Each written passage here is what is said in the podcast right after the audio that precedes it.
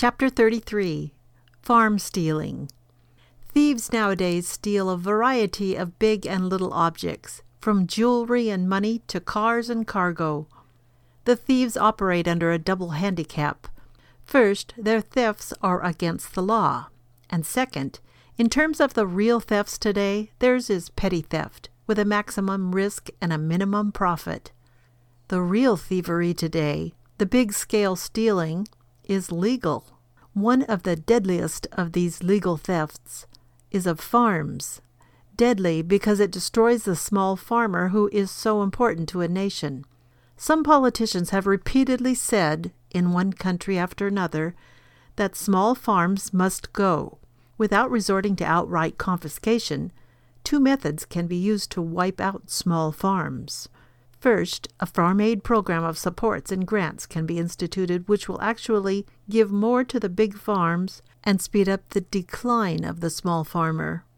Second, taxation can be used to wipe out the small farmer and to concentrate land into fewer and fewer hands. Very early in American history, the courts pointed out that the power to tax is the power to destroy, and, we can add, the power to steal as well.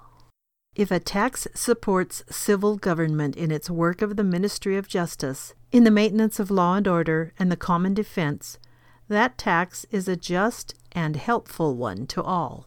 But if a tax becomes confiscatory, if it wipes out homeowners, small farmers, and small businessmen, that tax is then simply theft.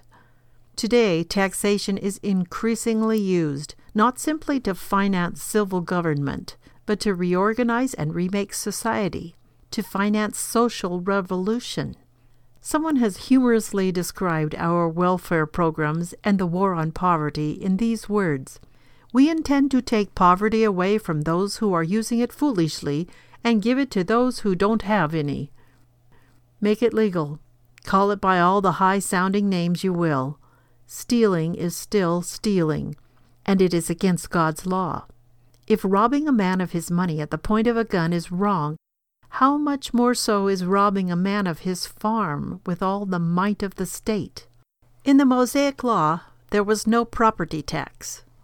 The civil government was supported by a poll or head tax, which was collected from all men twenty years of age and older, and with the same rate for all. The tax thus could not be too heavy for the poor, nor could it ask too much from the rich. Taxation today is no longer geared to providing for law and order. The more taxes rise, the less law and order we have.